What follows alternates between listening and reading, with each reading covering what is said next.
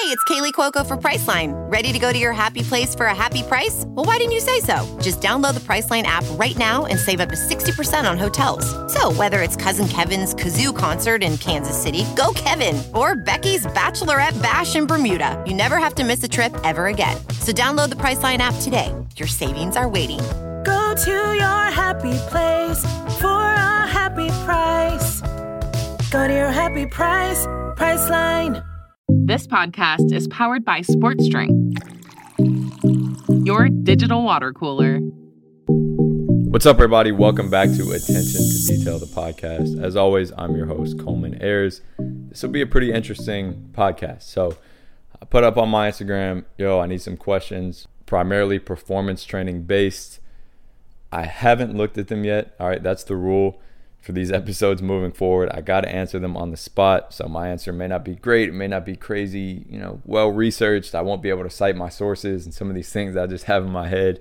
Um, but I think that's what will make it interesting and organic and, and just kind of natural. Um, I'll try to keep it relatively short with each one so I don't ramble on. I have the tendency to do that. So that's a challenge to myself.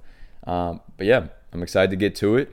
And I'm literally scrolling through these questions right now and trying to figure out which one we go through first. So let's do it. First one, my guy Yu Ping. Shout out Yu Ping, intern at Detail this summer. Great guy. Um, ways to train the big toe. All right. For some of you guys, this may be like, train the big toe. What are we training the big toe for? Well, in reality, the big toe is oftentimes the last thing that leaves the ground and oftentimes the first thing that hits the ground, right? So why not train it? Um, in all seriousness, I work with a good amount of hoopers and athletes in general, and the amount, or I guess the lack of flexion and just overall mobility and ability to move, I guess that's the same thing. The big toe is insane. Like I'll literally tell these guys and even girls um, to get in kind of like a calf raise thing and lift their heel up as high as possible and just kind of flex their big toe and they're like, oh, I can only get my heel up this high. And I'm like, dude, what the hell? Um, so I do think this is important to be able to get into these positions. If you look at an acceleration, a lot of times our big toe is very flexed, and it also has to be strong in these positions. So I think to keep this question or this answer relatively short, I would say mobilize it. So this is soft tissue release on the bottom of the foot, especially on the medial side, kind of towards that big toe. All right, a lot of us have crazy tight feet. I can get into the anatomy of this, but I'll keep it short. Um, if we mobilize that, stretch it out a little bit, just kind of hold a passive stretch where um, it is kind of that like we set up in a calf raise type situation. We lift up that heel into the point where we feel a stretch in the bottom of that foot, kind of going into the big toe. We hold that bad boy for like 40 seconds. And then what I'll do after a couple times or a couple weeks of that is start going overcoming ISOs, pushing into the ground. Right. So you get into that stretch. Now we can access those new ranges of motion. And we're pushing into the ground from there to get our toe, our big toe, and kind of the bottom, the arch of our foot strong in this position. All right. Because again, we can get in this position great, but if we're not strong there, if we can't work with some power there and will up our nervous system to produce force in that position, probably not going to be too good and probably just won't matter. All right. So I like to do that um, and then I think a lot of what we do, you know, like if we do that and then step over and do some accelerations, that's kind of making it live in a sense. That's that's making it real. Um, so I do like pairing that with kind of some acceleration work, maybe some sled work, um, like heavy sled work, some that uh, my guy Les Spellman talks about a lot. We're pushing a heavy sled, kind of mimicking those acceleration positions, which again are probably the most important for having good big toe mobility, right? So stretch it out, mobilize it, whatever, get new ranges of motion, strengthen them, and then make it live with acceleration stuff. That's typically how I will approach it. Um, there's more that goes into it from there, but that's kind of a, you know, pretty dummy proof three part process. All right, how do you plan your workouts? So I could go from a skills training stance. All right, I'm gonna try to keep this more performance training based this episode. So I'll go from a performance training standpoint here this is something that changes so often, like the structure of my workouts, I guess. And it's something where I always look back, you know, a couple months down the line. Hopefully, I'll do this here and be like, damn, I wasn't structuring my workouts well enough. um, or I wasn't planning my workouts well enough or more as calculated as I should be. But right now, how I'll typically do it, work with a lot of either smaller semi-private groups or uh, bigger groups, depending on the day, depending on the athletes. So typically, it won't be something where I have the entire time to work with one athlete. So I'll have a general structure and then kind of customize each athlete's program from there. So the general structure for some days, well, this see this is where it gets tough because I have a, tup, a, a couple, a couple templates. Wow, that I'll use and kind of structure it from there. The main one I'll do is some type of creative warm up. All right, just kind of getting their heart rate going, getting the blood flowing, getting the dopamine flowing. They're having fun. Then into a little bit more of a standard dynamic warm up. These are kind of checking boxes that you know I think need to be checked in a warm up setting, right? So if they have any specific mobility constraints or needs, we'll attack those.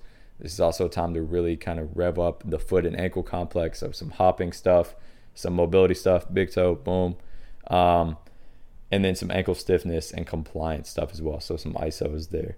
So I'll typically I make sure that I'm covering at least three to four needed boxes in the warm up. So we're not just wasting this time doing random dynamic stretches because who likes wasted time, especially when you're a hooper and you probably hate the weight room like most hoopers. Let's get something out of it. Um, from there, I'll go into a little bit more open skill stuff.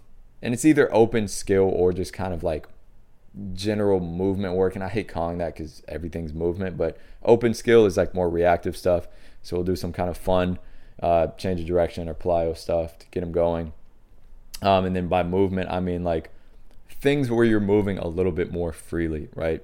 You'll I'll get into the strength stuff later, but like strength stuff, you're probably pretty constrained into moving with perfect technique around a bar. You know, you're lifting heavier loads, um, so you, you got to make sure you're more careful. I would say more kind of free movement stuff is some contract, relax stuff. We're, we're moving with med balls um, some more kind of power based stuff, but moving more freely. So you're less constrained in your movement. Um, and this is very abstract, but again, this is some med ball throws. This is certain plyos.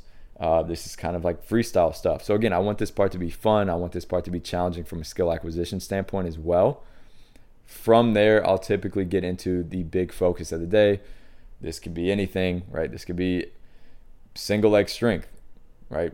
This could be uh, I don't know, low rim dunking for all I care. This could be uh, bilateral strength and we're just squatting or deadlifting. This could be horizontal power and we're getting creative with how we create that hip extension power. Um, so this could be really any meat and potatoes kind of superset here. And this could change for each athlete in the group.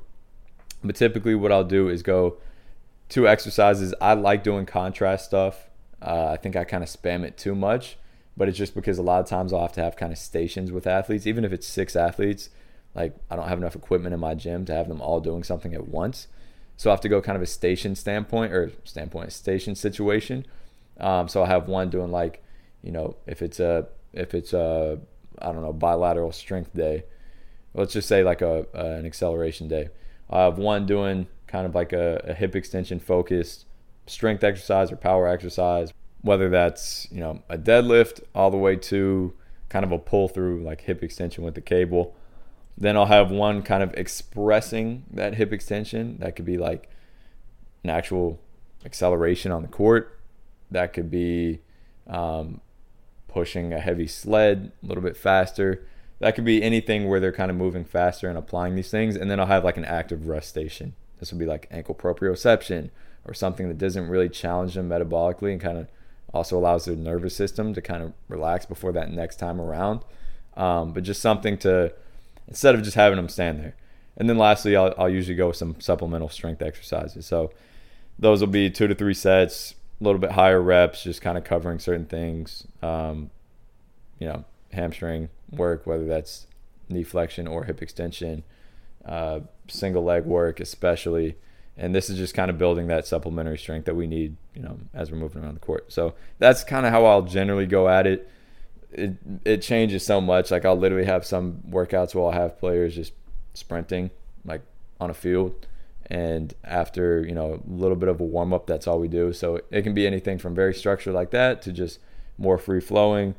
Um, but that's how I would generally structure my workouts. Sorry for the long answer. How to resolve mental fatigue. Amazing. Great question. I'm doing an episode on this after this one. So you guys will hear that one soon. Stay tuned. Next one here is a great one. My guy Ian. Thoughts on if overtraining is an overuse or under recovery?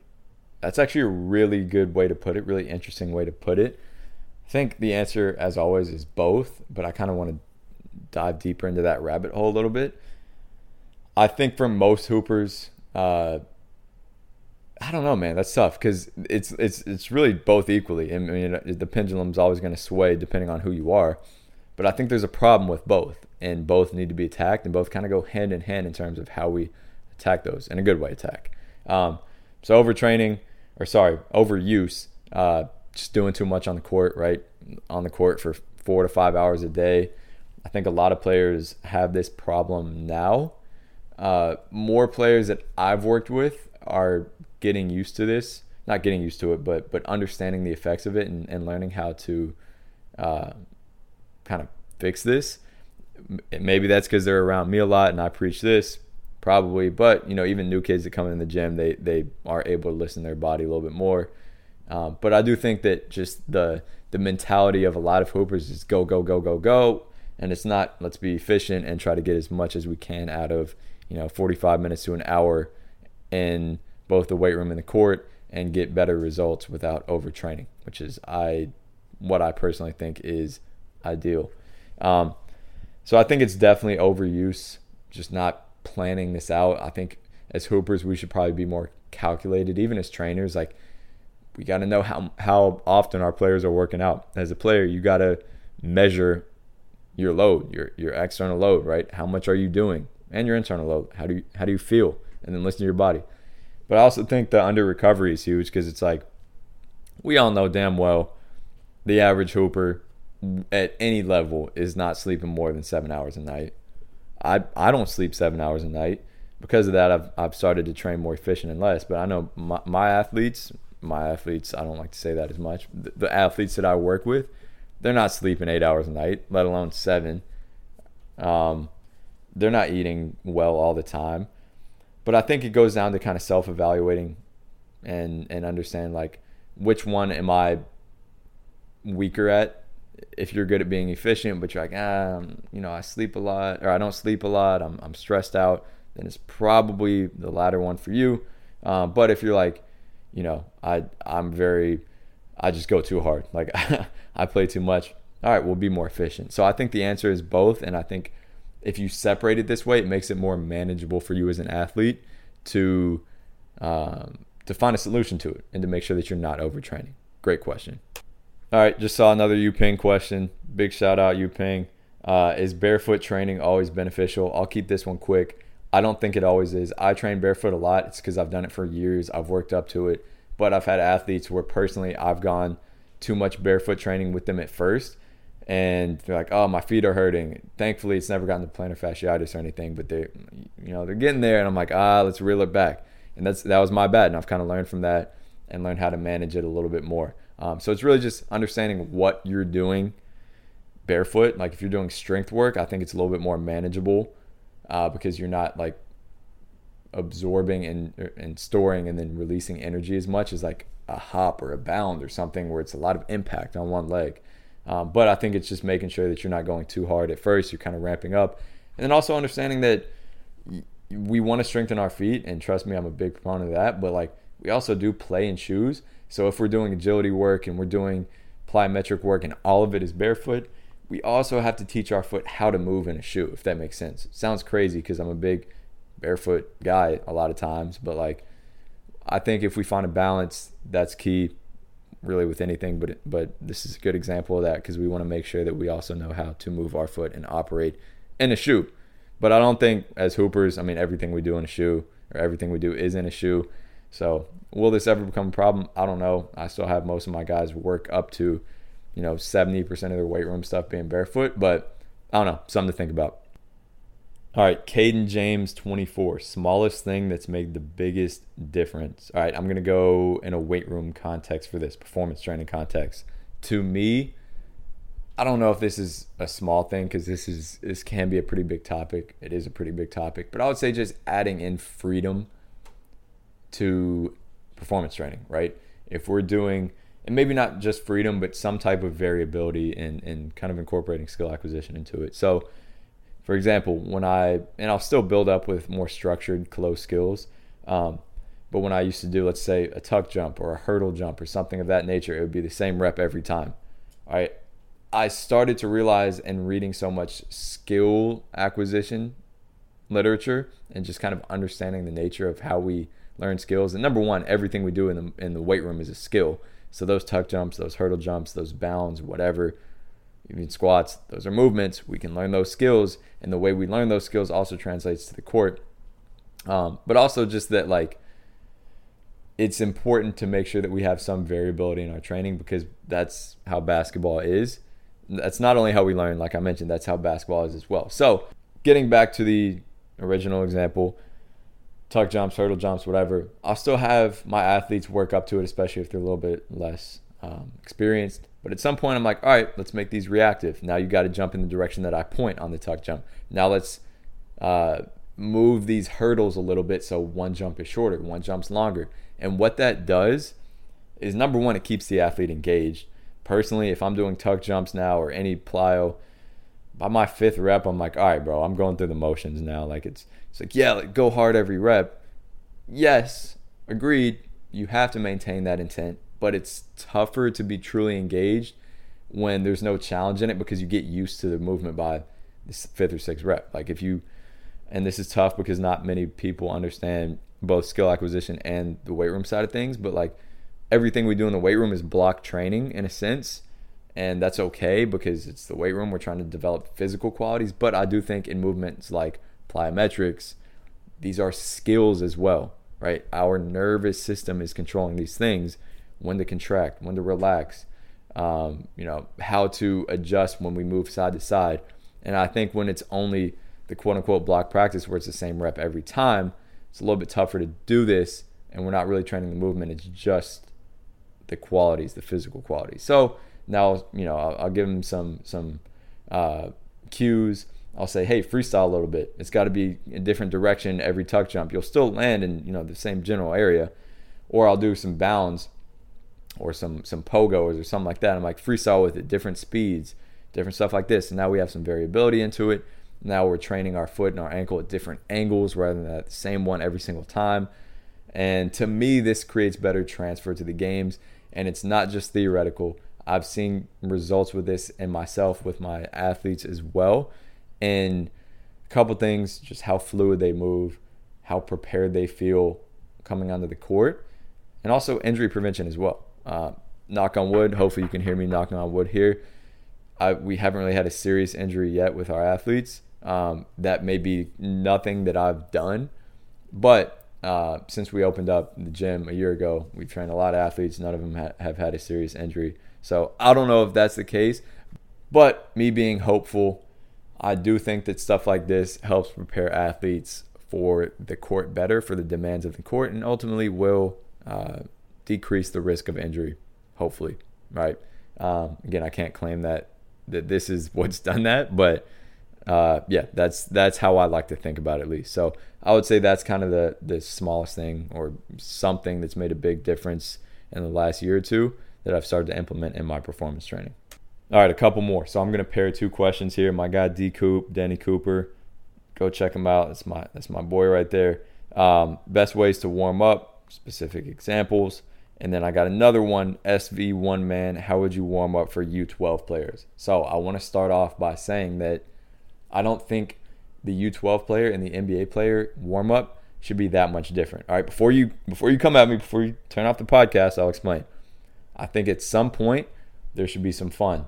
There should be some engagement. There should be there should be some stuff that gets your nervous system going. You don't you shouldn't end a workout regardless of your level bored as hell feeling like damn f this this stuff. You know what I'm saying? Like it just shouldn't be the case for a U12 player. You got to keep it engaging for them. Yeah, we can talk about, yo, let's grind it out, man. They got to love this shit, whatever. Nah, man, keep it fun for U12 player. Play taps, play tags, play a different sport. Just get their heart flowing, or heart flowing, blood flowing, heart pumping in some way. And then you can start to kind of progress it to more structured, kind of dynamic warm up idea, uh, kind of like I talked about earlier. And I think the same thing goes for for college players, for pro players, definitely for high school players. I've worked with NBA players who we've done some fun warm ups and they've loved it. And they're like, I feel better than ever. I feel like I'm into the workout more in five minutes than I've ever been before. Now, the higher you get up in levels, the more we have to be preventative. You know, the more force we're putting in the ground. NBA players putting way more force in the ground than 12 year old. So we got to be more prepared for that. So after that, or as a part of their warm up, they would have more structured things uh, to make sure that everything is firing on, on all cylinders. But I do think the the the the essence, the crux of the warm up being engaging and and fun in some ways, or maybe not even fun, so to speak, but you know, some difficulty in it, some some reaction in it, something like that, to really prime up our nervous system is huge. So D Coop, specific examples, I like playing kind of some tap stuff with my with my players. Um, I'll, we'll get on the court a little bit and just do like essentially a Mikan drill, but you can't touch the ground. If that makes sense. So you got to get out of the rim and finish quickly. They'll mess up a lot. They'll have fun. We'll do some ball handling freestyles. We'll we'll kind of freestyle to some music, different stuff like that, where it's like, let's have some fun. Let's get you into it. Let's get you engaged. And then as a part of that, or after that, or before that, that's when we'll check those boxes to make sure that you're not getting hurt. So that's kind of my answer on both of those questions. Favorite strength exercises for the vert. All right, I'm going to give you guys the strength exercise that is bulletproof. It works every time, right? You're going to get bouncy as hell. It doesn't exist. Trust me. No, in all seriousness, this is it's annoying to hear this question on my end because I'm like, you know, the nerdy scientific guy that kind of understands this stuff. I get it. I used to ask this question all the time. Um, so I'd say the answer to this is always going to be it depends on who you are, how you move, what you need, where you are in your training journey, etc., etc., etc. So my answer to anything with the best or my favorite is typically going to be it depends. Now, if I completely misunderstood you, my guy, uh, and you mean the favorite one for myself, like which one I like doing the most, number one, I apologize. Number two, probably trap bar jumps. I just enjoy it a lot as a strength exercise, and more so power. We'll go speed strength. All right, but yeah, that's kind of my answer to that one. Respect. then the last one here. All right, and I have a podcast coming about this soon on in-season training. Somebody asked, 910 Sosa asked, programming in-season training. I'm going to keep it very short here because I'll let that other podcast do the talking. I would say just listen to your body. That's the biggest thing, the kind of prerequisite. Um, number two is to cut jumps, cut plyometric contacts down. I say to at least 50%. I like to still keep them involved in the program because when in when in, on the basketball court in a real game do we ever jump at full absolute max intensity, max output? Not very often. So I like to keep some of them in there. Um, obviously, depending on the athlete, how often they're playing, how they feel, how their knees are, et cetera, et cetera, et cetera. But I think the bulk of it should just be easy strength work. So stuff where you're not really straining, you're lifting weights, but you're going through kind of deeper range of motion, just keeping your joints, your structure healthy, and then attacking what you need with that time. So it shouldn't be a bunch of stuff. Email notification again, my bad. Shouldn't be a bunch of stuff where it's like you know, let's let's try to make huge gains here. I think you can make gains in season, absolutely, but I think it should be finding what works for you, what you need. More importantly, uh, whether that's a weakness or whether that's a strength you want to key in on even more, and then attacking those things, almost like you would in a, in a skills workout. Uh, but in terms of our performance training in season, I would say more so easy strength. All right, so like two to three sets, like five to eight reps, I don't want you straining, trying to get up there. It should be easy strength. Um, shout out to Dan John for that book. That was fire. Great philosophy there. So I've been playing around with that. Um, but yeah, and then just kind of finding the nuts, nuts and bolts things that you need and that work for you. So efficiency, efficiency, efficiency is key here. So as always, thank you guys for tuning in. I really hope you enjoyed this episode. If I didn't get to your question, I promise you I saw it. I'm going to try to get to it. And I may even be doing a podcast on it if it was a really good question. So, again, always stay tuned. Uh, appreciate all the support from you guys. It means a lot. And we're going to keep this moving. All right. Stay tuned.